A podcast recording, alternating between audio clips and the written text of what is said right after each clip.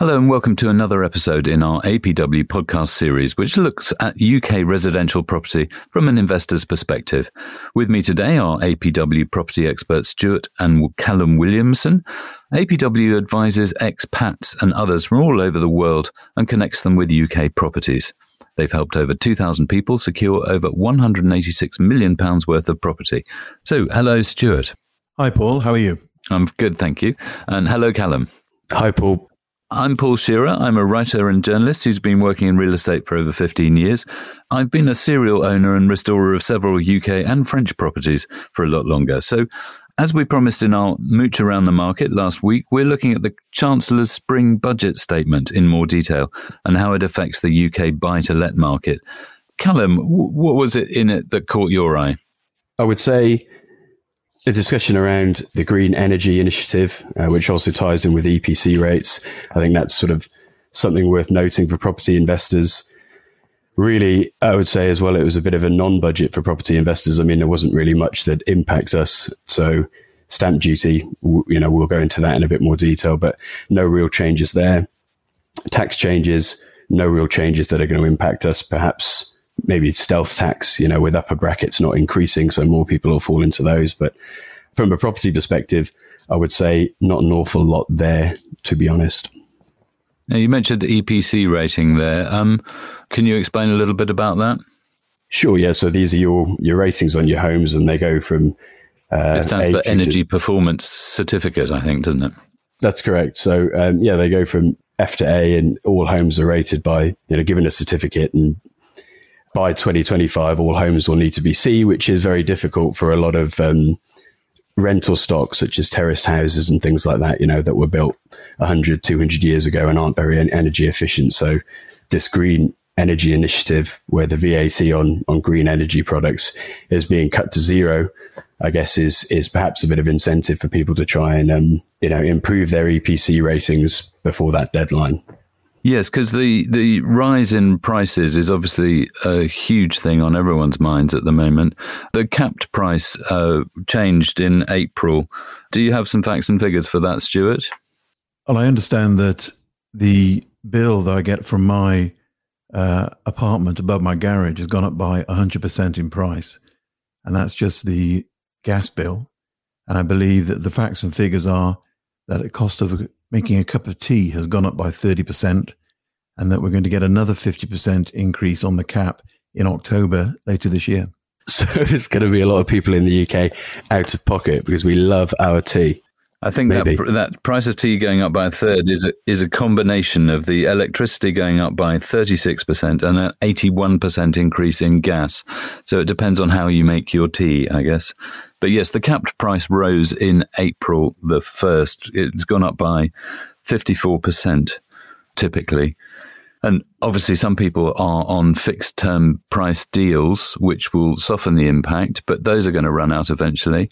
So, there was this initiative in the budget about making and encouraging homeowners to go green.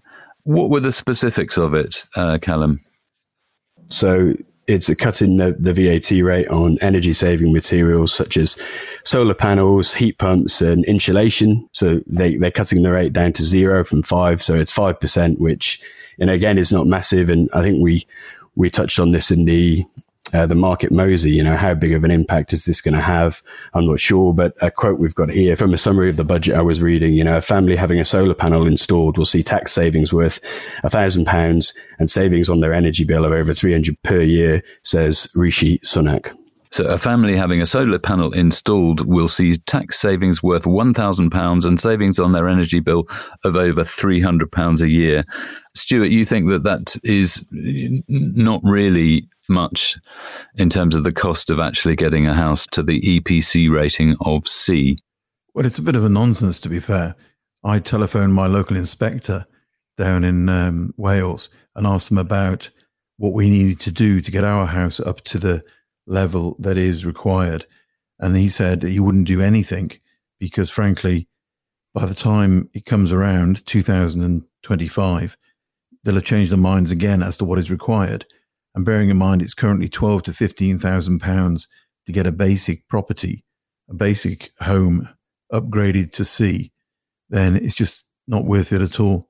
£300 saving a year, and you're expanding £15,000 to get that. That's not a very good return on investment, really. Yes, and just to clarify, those EPC ratings of C have to be there for all new tenancies from 2025 and for all tenancies from 2028. So it's coming on us soon enough. Yes, indeed. It's um, it's a good target to have, I'm sure. But it's like everything. You know, it's one of these sort of NIMBY things, not in my backyard. If people have to pay for things themselves, they don't do it. They might, you know, see the benefit environmentally, but they won't want to do it themselves unless the government comes up with some sort of plan of how to implement these sort of changes and offers probably, I would say, interest free finance for people to do it, then it won't be done. You only have a, a, third of all houses in the UK at the moment that are EPCC or above. So, what are they going to do with the rest? Let us say 50% don't qualify. They're going to take 50% out of the buy to let market, out of the rental market. You know, that'll just be a dis- disaster. And no government who wants to stay in power would take that route. They have to encourage people to actually make the changes and get it done. And there is no clear policy. The, the House of Lords recently censored the government for not having a policy that's transparent or effective. Hmm. Well, I think there probably will be a focus on energy uh, through the year. Clearly, the government is reeling from crisis after crisis. Uh, there was an initiative from the German government as well, wasn't there? They brought forward some spending. Yeah, basically, it's on, on the back of two things, really. One is, you know, the Ukraine crisis, in that, you know, they're getting 75% of their energy from, from Russia via gas. The other is lignite uh, coal that they embraced. So they've got to reverse that very quickly. So they've brought forward 300 billion pounds worth of spending to increase their efficiency, but they made a decision and they've gone out and done it. And this is the problem with the UK government is they're forever in committee. I mean, look at HS2.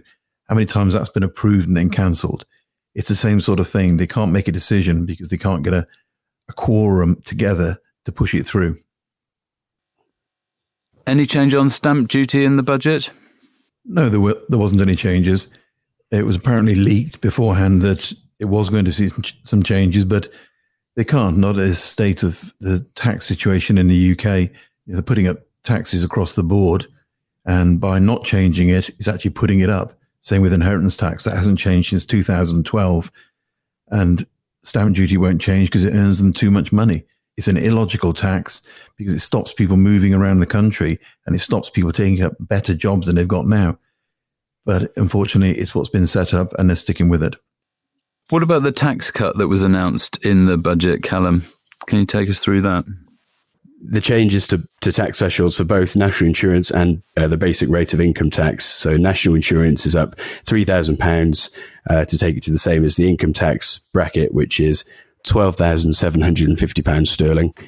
And the basic rate of income tax is going to be cut from 20% to 19%.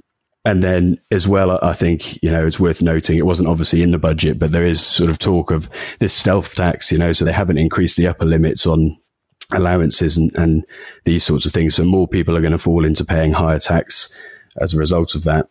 And I think from a property perspective, what can you do there? It's company formation, you know, and setting up a company to own your properties because that's by far a more tax efficient way for an investor to do things.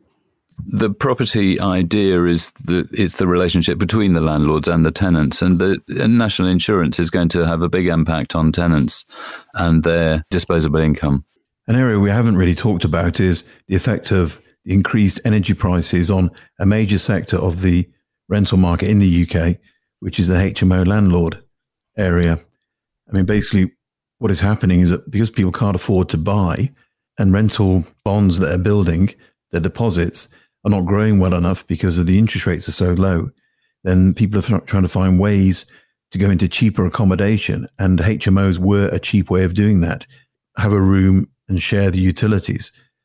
Now, with the cost of utilities going up, landlords are having to deal with those and they have to now have to pass them on to a large extent to the tenants, which has never been done before because they've had to cap what they can bear themselves.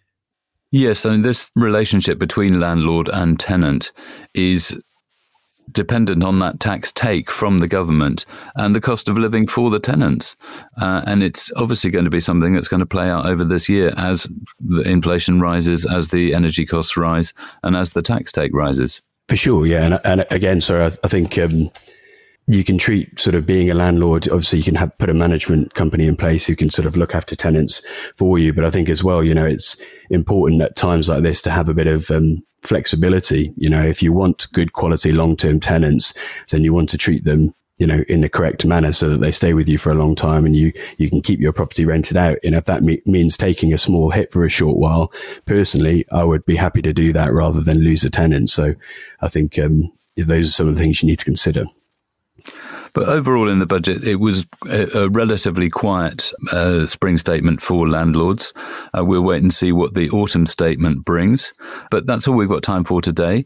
Next week's podcast will be a city watch, and we'll be putting Birmingham under the microscope. Join us then. But until then, thank you very much to Stuart. Thank you, Paul. And thank you to Callum. Thanks, Paul. My name is Paul Shearer. Thanks for listening.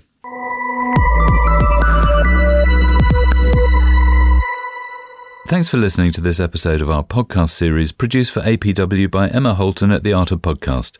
If you enjoyed it, be sure to subscribe, hit like, share it with your friends. If you didn't, keep stum. You can find more episodes in all your usual podcast places.